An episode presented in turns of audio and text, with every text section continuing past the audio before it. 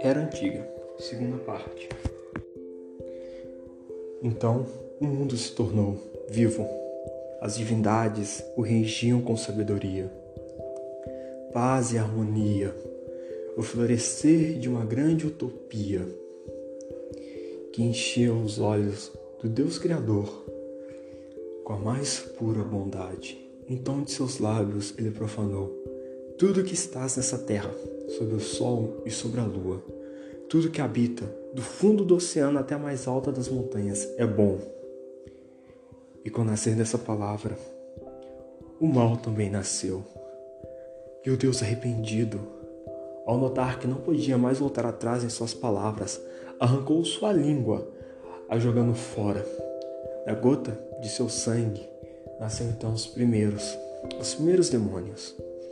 E da ponta de sua língua decapitada nasceu algo mau, algo sem forma e distorcido, algo que não pode ser descrito, algo que não pode ter um nome, algo que nasceu como a encarnação de todo o mal que veio nascer naquele momento.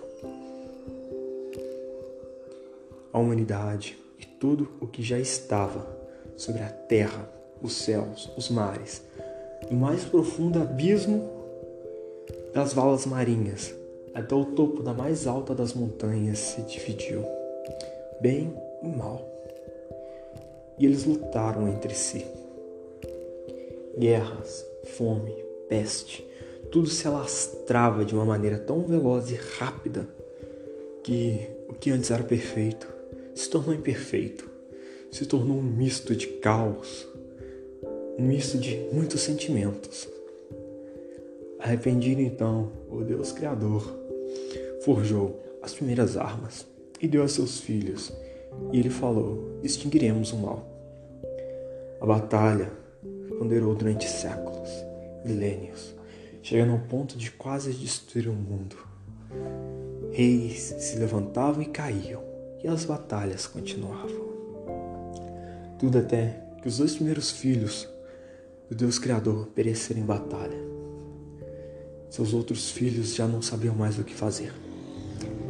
Seus nomes eram riscados do mapa e mais nasciam, mais morriam, bem mal lutavam. Desesperado e agonizado por tudo o que suas palavras trouxeram, o Deus Criador se sacrificou, levando consigo o mal, o grande mal. Ambos se tornaram um único corpo, um único espírito e sumiram. Mas a consequência de suas palavras perduram até hoje. Sem um líder, demônios e deuses remanescentes se tornaram mais ferozes. Passaram a atacar uns aos outros, a matar sua própria espécie. Foi nessa época que surgiu as grandes quimeras, aberrações feitas da carne de seus semelhantes. Dezenas de deuses eram sacrificados para criar os guerreiros perfeitos. Seres obsoletos, que mais pareciam estátuas gigantes de pedras. Em meio a esse caos, em meio a toda essa matança, derramamento de sangue de deuses e demônios da terra, nasceu então o primeiro de uma raça nova que podia fazer tanto bem quanto mal. Os primeiros os chamaram de dracones, que mais à frente veio a ser chamados de dragões. O seu primeiro a nascer foi gigantesco tão grande que seu tamanho ultrapassava as grandes montanhas.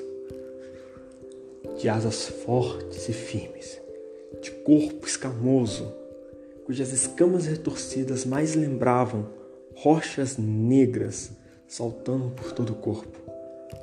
Este ser, então, por prelúdio de bem e de mal, pôs fim à primeira era, dando início ao fim da segunda era Após isso,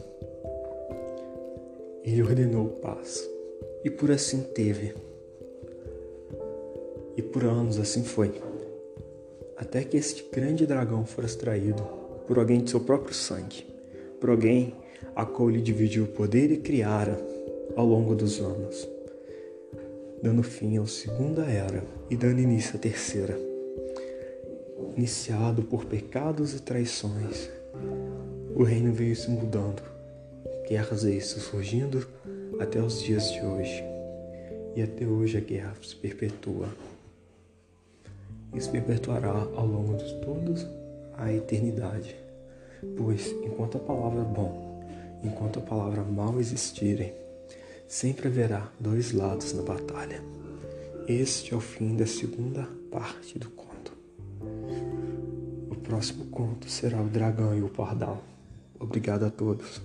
Eu sou Marcos, esse é o podcast são Fragmentos, e este é um dos nossos contos originais.